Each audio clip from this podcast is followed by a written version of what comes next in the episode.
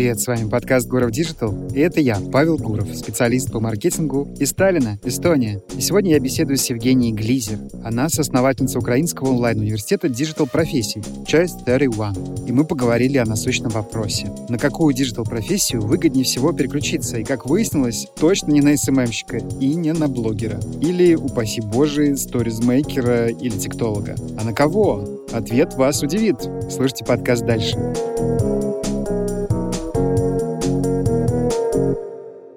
Евгения записывала сидя в автомобиле и по зуму. Это могло немного повлиять на звук, надеюсь на ваше понимание. Кстати, записывать подкаст в автомобиле в Украине сейчас стало распространенным явлением. А Евгения вышла на связь именно оттуда. Итак, встречайте Евгению. Евгений, расскажите, пожалуйста, откуда вы?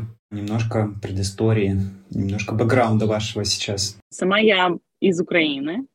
А вообще родилась я в Крыму, что самое такое интересное, потому что родилась я в Крыму, я прожила там до 18 лет, потом переехала учиться в Киев, и с детства у меня там была мечта открыть что-то типа Академии профессии, что-то в эту сторону. И когда я переехала в Киев, начала работать с маркетингом очень усиленно, начала преподавать и, в общем-то, потихоньку ушла в сферу, которая, скажем так, моя мечта. Ну, я в 2021 году, получается, построила свою мечту в Киеве, это ЧОС 31. В 2022, правда, началась у нас вся эта ситуация, война и так далее, но я решила, что это не повод останавливать мечту, и мы сейчас над ней работаем. Сейчас я нахожусь под Ивано-Франковском, это, в принципе, западный такой более регион у нас в Украине, поэтому у нас здесь спокойно. Вообще очень интересно понимать, что такое спокойно, то есть для нас спокойно это там можно слышать самолеты 12 часов из 24. Но мы знаем, что это наши самолеты, поэтому нам спокойно. Поэтому мы в относительной безопасности сейчас. Правильно ли я понимаю, что вот эта онлайн-школа — это Choice 31? Choice 31. Да, Choice 31. Вы его начали несколько лет назад, и он каким-то образом связан с NetPeak. Правильно я понимаю?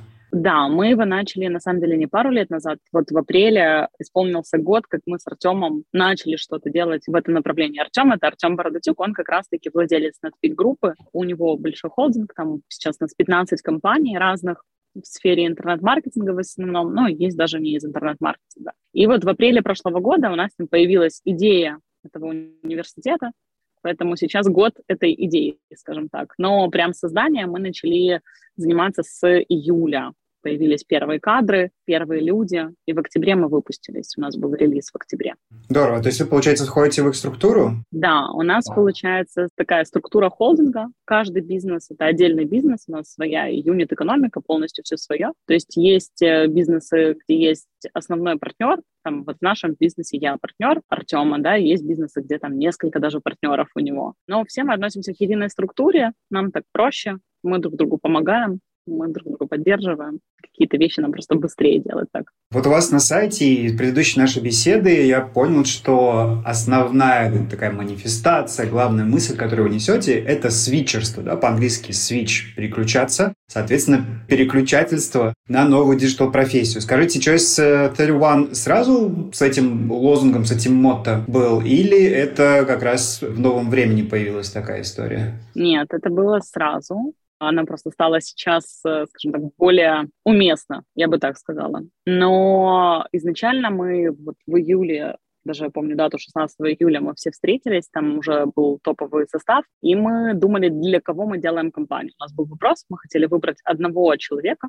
мы ее назвали девочка Маша, которая давным-давно хочет что-то поменять, ей там около 28, она застряла на какой-то должности помощника, там, руководителя какого-то, и когда страшно уже менять, когда вроде как должен платить за квартиру, должен помогать родителям, и тебе страшно. Но при этом есть примеры, мы решили, что мы — это тусовка, которая живет рядом, на которую она смотрит и понимает, что так тоже может быть, которая к ней открыта и которая пытается ее немного показать ей, что не страшно менять что-то. То есть, и мы решили, что мы будем безопасной зоной для вот таких вот маш, которым страшно, которые хотят по-другому, но пока им страшно. И мы сразу решили, что мы точно для свитчеров, для тех, которые хотят. Мы даже назвали себя безопасная зона свитчинга.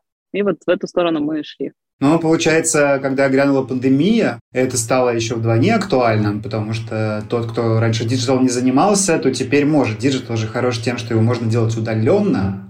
Правильно я понимаю? Да, но мы, получается, открылись, когда пандемия уже была, поэтому мы четко понимали, для того, чтобы осознать актуальность этого, мы тогда провели анализ, который подтвердил все мои самые страшные опасения, что люди, которые оказались без работы в пандемии, в основном за 30, за 35, и мы понимали, что мы им нужны в рамках digital а, потому что научить, ну, многие хотят войти, знаете, войти в IT — это самое популярное, но многие не хотят быть при этом программистами или не хотят быть при этом, да, дата-сайентистами или чем-то еще сложными словами. Диджитал — это как раз-таки та зона, где можно точно так же работать удаленно, можно получать профессию, там, либо SEO-специалиста, PPC-специалиста, ASO-специалиста по-разному. При этом иметь креативное, аналитическое мышление и не так программировать. Мы понимали, что, в принципе, мы можем этому научить, потому что у нас большой опыт в холдинге. И решили, что да, именно этому мы будем свитчить именно вот в эту сторону. А вот, например, есть известная такая байка, насколько понимаю, научно не проверена, Малкольма Гладуэлла о том, что нужно три года примерно в часах он верил, я уже не помню, сколько, 10 тысяч часов, кажется, было. Вот скажите, окей, понятно, что, наверное, язык программирования, тем более не просто выучить и применять его, ну, наверняка точно нужно несколько лет. Какой самый короткий период, в который можно свичнуться от я вообще впервые слышу эту аббревиатуру, до я уже работаю в этой профессии. Вот если прям очень-очень этого захотеть, напрячься, обучиться в вашей школе, вот какие могут быть реальные сроки? Но мы, например, к этому вопросу подходили достаточно научно. Сама фраза по поводу трех лет, она мне напоминает э, известную книжку «Любовь живет три года», где в конце вывод, что это неправда. Вот примерно так потому что на данный момент мы брали много исследований. Одно из там, главных — это кембриджское, где они попробовали увеличить интенсивность и решили, что сейчас люди, им не удается долго учиться, потому что концентрация внимания небольшая, и они решили давать меньше информации, чаще, короче, и они смогли вместить программу, которая шла, например, два года, они уместили, по-моему, в четыре в месяц, примерно так, и результаты дипломных работ были лучше. Действительно, получилось у людей лучше, потому что была интенсивность большая, потому что это легче воспринимается, особенно если короткая. Мы взяли такую же методологию, то есть мы ее поизучали и решили, что там, максимум, сколько может идти теория, это 18 минут. Мы решили, что у нас будут только 18-минутные уроки. Ну, там есть где-то где 20, но в среднем мы выдерживали 18. Но это будет чаще. И начали обучать людей 5 раз в неделю. То есть мы сказали, 2 раза в неделю нельзя, 3 раза в неделю нельзя. 5 где-то послушали 2-3 урока, но 70% на практике. Ну, то есть созваниваетесь и практически задаете вопросы вопросов, всего, что вы прослушали, посмотрели. И максимальное количество дополнительных материалов, потому что любовь к серфингу в интернете, она никуда не пропадает. Именно этим и можно учить. То есть человеку даешь задание, пока он ну, где-то ищет информацию, собирает ее, то он быстрее учится. У нас даже есть такая, сейчас секрет расскажу, я, по-моему, нигде не рассказывала, что у нас в тестах есть задание, где специально мы показываем неправильный ответ, для того, чтобы человек с нами поспорил, для того, чтобы он понял, что это не так, и проявилось критическое мышление, и тогда он точно запомнит. И мы действительно в каких-то темах, каких-то самых сложных, которые хуже всего воспринимаются, мы делаем вот такую вот штуку, и для того, чтобы человек включил критическое мышление и понял, что мы ошибаемся тоже, Офигенно. а не верил вот так вот всему, что мы даем. Офигенно, офигенно, очень крутой ход. Кстати, по поводу 18 минут, есть э, аналитика международная по подкастам, и там тоже примерно на 18-20 минуте, как правило, внимание человека отваливается. Некоторые вроде подкаст тоже лекция, так что да, эта цифра есть. Я поэтому и стараюсь всегда подкасты верстать в итоге покороче. Хотя есть люди, которые говорят, нет, нужно часовые, двухчасовые подкасты. Ну вот я все-таки стараюсь придерживаться этого правила. Ну это вот известно, почему у TEDx, например, тоже около 18 минут они пытаются держать. В общем-то поэтому, потому что, например, поколение Z и миллениалы, ну их нельзя учить тому, как учили еще давным-давно, когда полуторачасовые лекции, там, начитки и так далее. То есть у нас система образования во многом не поменялась, а поколение поменялось очень сильно. Попробуйте поколение Z заставить полтора часа сидеть и слушать лекцию. Но они примерно через 20 минут возьмут в руки телефоны и будут там делать, что им удобно. И это точно нам не было это интересно, сделать, как все делают. Нам было интересно, а что если попробовать под них что-то подточить? Вот вы упоминали, что ваш бренд-аватар, да, такой бренд-чемпион, да, образ э, вашего ученика, студента, студентки, это Маша 28 лет, которая там примерно middle менеджер и где-то немножечко, возможно, застряла в карьере, хочет что-то сменить. Добавились какие-то новые аватары, Может быть, э, люди, вот вы упоминали, что в пандемии появились люди постарше. Может ли это быть, я не знаю, столер, не знаю, дядя Иван, маникюрщица 55 лет? Может ли это быть? Или, например, там повар Тарас из Одессы, я не знаю, совершенно тоже не зумерского возраста. Как вот вы их выделяете, как с ними работаете? У нас когда мы запустились, мы понимали, что там мы ждем свитчера. Маш я почти не помню вот именно в таком виде, который мы все-таки себе придумали. Но зато дяди Вани, бывшие строители, нас просто удивили, потому что у нас оказалось, что на продукты процентов 50 сейчас или 60 э, студентов первых потоков были строители бывшие. Нас это просто убило, то есть мы не думали, что это будут именно они. Более того, у меня есть одна из первых историй, когда мне звонит девочка с нашего отдела, да, грубо это отдел продаж, мы его просто не называем отдел продаж, у нас это больше отдел карьерной консультации. И она звонит и плачет мне, говорит, боже, что случилось, Вика, как? Она говорит, я не могу, мне позвонил мужчина, расплакался, сказал, что мы ему жизнь изменили. Он был всю жизнь строителем, а теперь он решил, что он будет осошником. Осошником, то есть будет оптимизировать мобильные приложения. Сейчас он закончил у нас уже обучение, и вот мы сейчас его трудоустраиваем. И это, ну, вот такие истории, они, конечно, нас супер удивили. И действительно у нас оказалось строители очень много, мамочки из декретов, которые выходят, их очень много, которым страшно куда-то идти из э, бьюти-индустрии тоже есть, но не так много. Но вот тех самых Маш мы пока что-то не нашли, которых мы себе придумали. Ну, это нормально. Есть гипотеза, да, потом поле показывает э, другую картину, мы меняем немного стратегию продвижения. Так обычно и работает, конечно. Никогда заранее всего предвидеть нельзя. Я, насколько помню, вы в Forbes упоминали, что у вас еще мама хотела свичнуться в диджитал. Да, это было очень смешно, когда полуполитическая такая история, когда аннексировали Крым, мама лишилась работы, и она думала, что делать. И когда она приехала и сказала, я пойду на курсы маникюра, то, конечно, я не могла понять, чем ей помочь. Вот это был у меня момент, когда вот в тот момент я точно решила, что я должна делать Академию профессий. Это был для меня ключевой момент, когда я поняла, что я, говорит, научи меня вот этому всему, что ты тут делаешь в интернете. А я не могу ее научить. То есть я поняла, что мне там тяжело ее научить, потому что я не знаю, как это делать. Ну и когда мы открыли профессии, то да, я маме открыла тоже доступ. Сейчас она уже понимает, что такое крутить рекламу, таргетироваться, и она уже потихоньку понимает, что такое оптимизация всего, и дает советы всем. Она в эту сферу не пошла работать, потому что свои были причины, но то, что она стала все это знать, понимать, и у нее многие знакомые проходят у меня там обучение сейчас, это да. У вас обучение PPC, SEO и ASO, ASO. Давайте вот сейчас про каждое немножко поговорим. PPC, если кто из наших слушателей не знает, это pay-per-click, собственно, все платные показы, которые можно сделать в интернете. Это у нас из старой школы медиабаннерка, это у нас таргетированная реклама в социальных сетях, грубо говоря, таргет в сторис, да, который мы видим ежедневно, наверное. И, наверное, гугловские э, тоже платные показы. Все гугловские, да. Соответственно, вот вы все эти три штуки и даете, и человек может по выходу и в таргетологи пойти, и, получается, Контекстологи. Контекстологи, да. Контекстологи. А что у нас еще есть? Баннерку закупают все еще на рынке, мне вот интересно. Закупают, то есть можно быть медиабайером, их так Медиабайер. называют. Угу. Можно быть, нелюбимое слово этих специалистов, мы, мы их называем PPC-шники, то есть PPC-специалисты. Например, в NetPeak у нас мы не делим там в агентстве таргетологи и так далее. У нас есть PPC-специалист, тот, который знает, как закупить рекламу в любом из ресурсов, скажем так. Мы их не делим. Как и во многих, на самом деле, больших якомах, там тоже не делят. Поэтому и медиабайер, и таргетолог, и VPC-шник, и, как сейчас модно, инста-продвигатор, ну, в общем, они по-разному сейчас называют. Я сама смеюсь этих профессий, которые иногда вижу.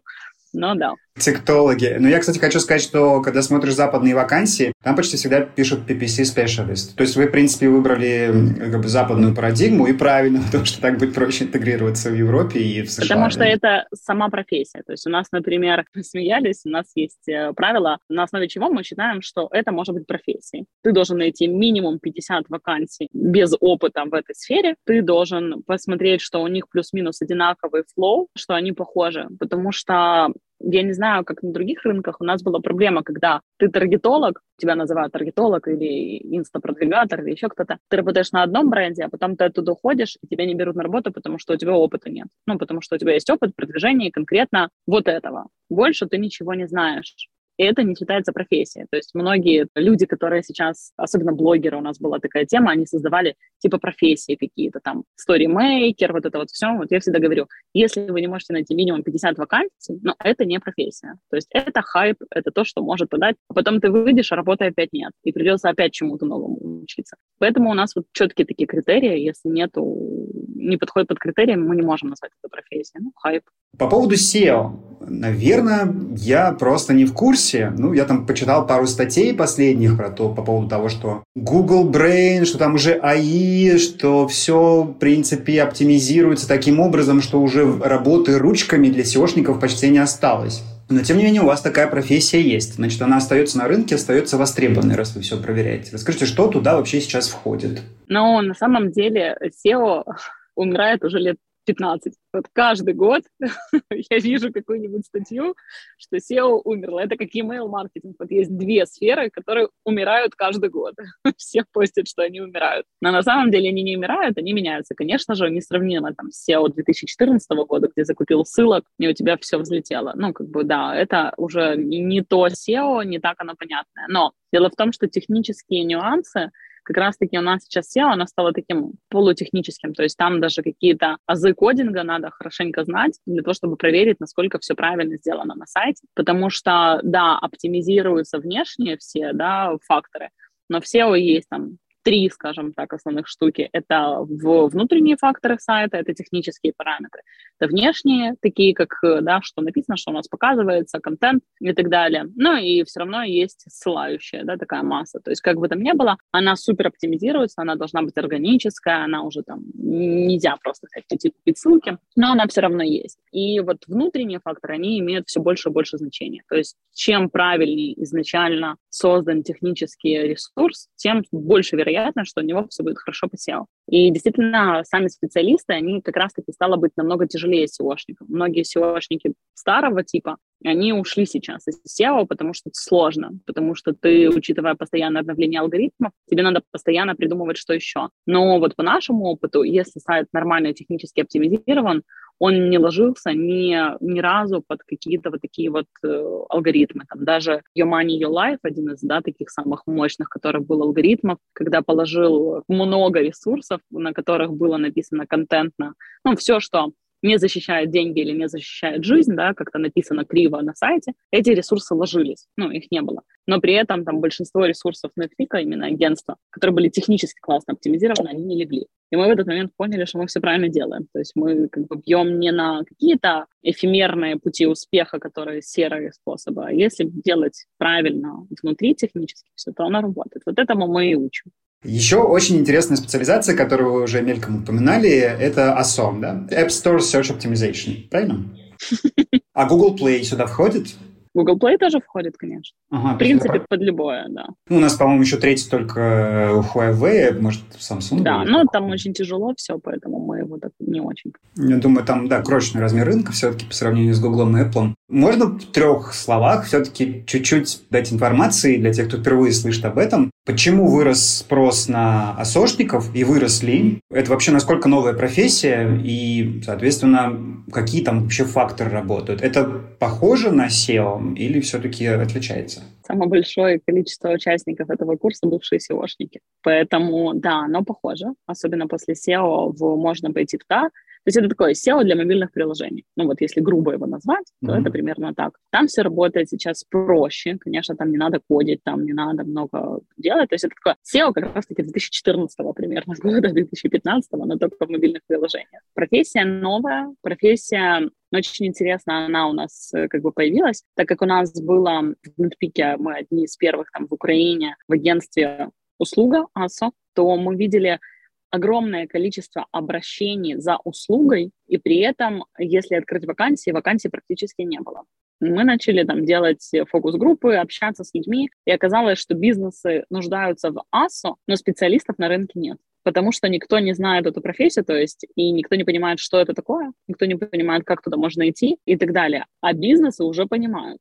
И получается вот такой вот у нас сильный гэп, То есть мы начали, в этом случае мы взяли и сделали исключение. Действительно, не находилось 50 вакансий, но мы получили больше, чем 100 запросов на АСУ специалистов, и мы поняли, что тогда мы идем с другой стороны. То есть мы видим запрос рынка и попадаемся его удовлетворить. То есть мы выбрали другую стратегию здесь себе. И она сработала. Как только мы людям начали рассказывать, что такое АСО, как только людям начали рассказывать, что это новая профессия, она существует, и на нее есть спрос, сейчас это наш флагман. То есть там процентов, наверное, 70 продаж у нас именно по АСу. Это единственный продукт, где мы закрываем просто доступ к тому, чтобы люди могли на него поступить, потому что людей много. То есть там вот последний второй поток, мы уже просто говорим, пожалуйста, уже все, мы не можем вас взять. Подождите еще там 2-3 месяца, потому что надо, чтобы мы обучили этих, тогда мы только следующих сможем взять. И вот в АСу прям огромный спрос, мы его еще и раскачали, получается, рассказывая, что такая профессия есть, и более того, мало кто учит.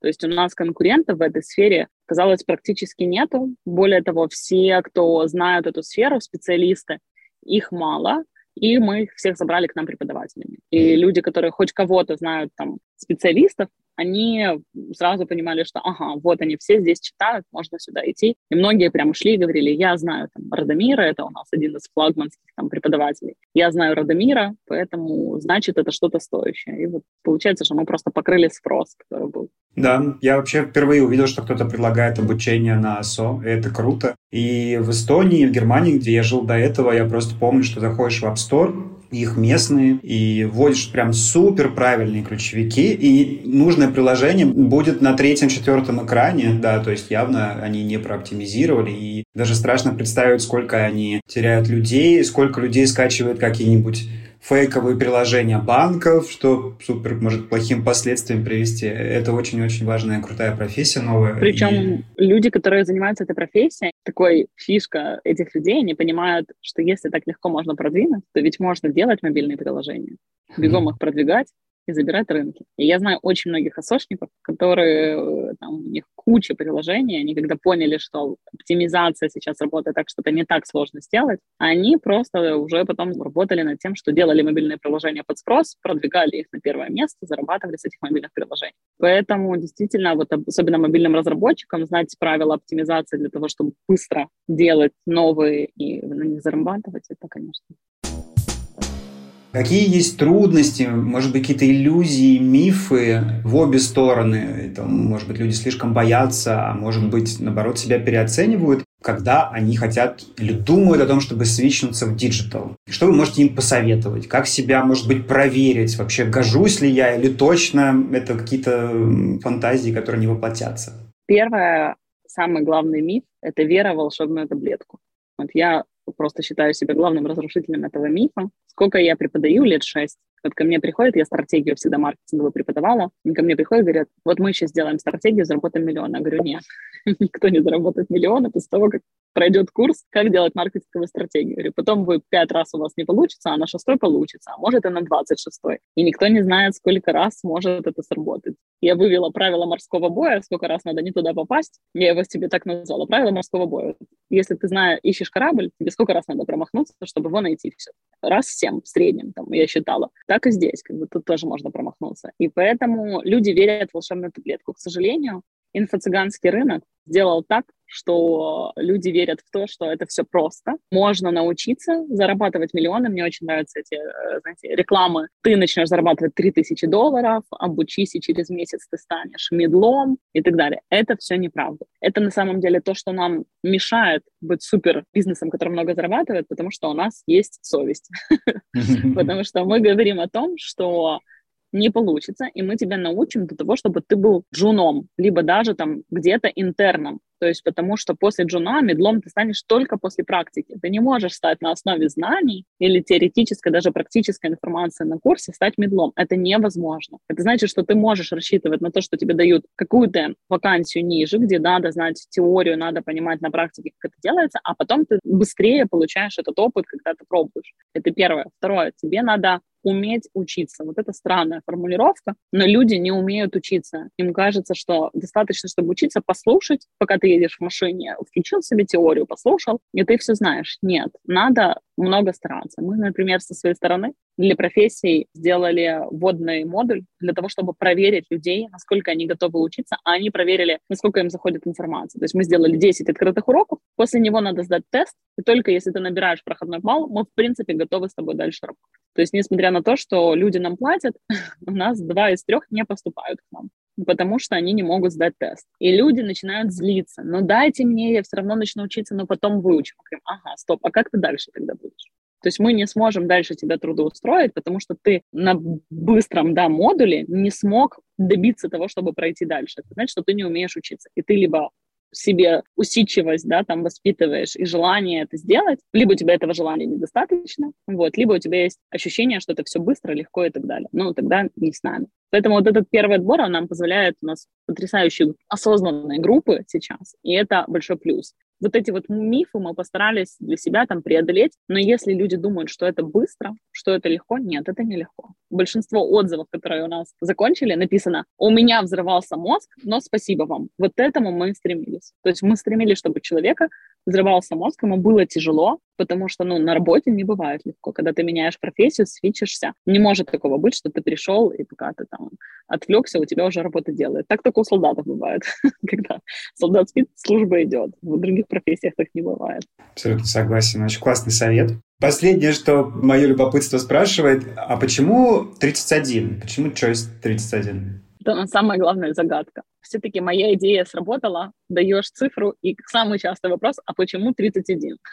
и от студентов, и от всего. Но я тут э, раскрою эту тайну. У нас у группы есть большая миссия. Она была, и я думаю, что она есть, и мы к ней будем дальше стремиться. Она называется «Из третьего мира в первый, не меняя геолокацию». Мы стремились к тому, чтобы привести из третьего мира в первый нашу страну, открывая бизнесы, обучая людей, работая на рынок, на рынок труда, на рынок диджитала, на рынок экономики. И исходя из этого мы вбили, так как мы в бизнесе одни из тех, кто прям прямо отвечает на этот запрос, благодаря тому, что мы хотим обучать людей, делать так, чтобы они помогли всегда рынку развиваться, то мы сразу забили себе вот эти две волшебные цифры с третьего мира в первый назвали.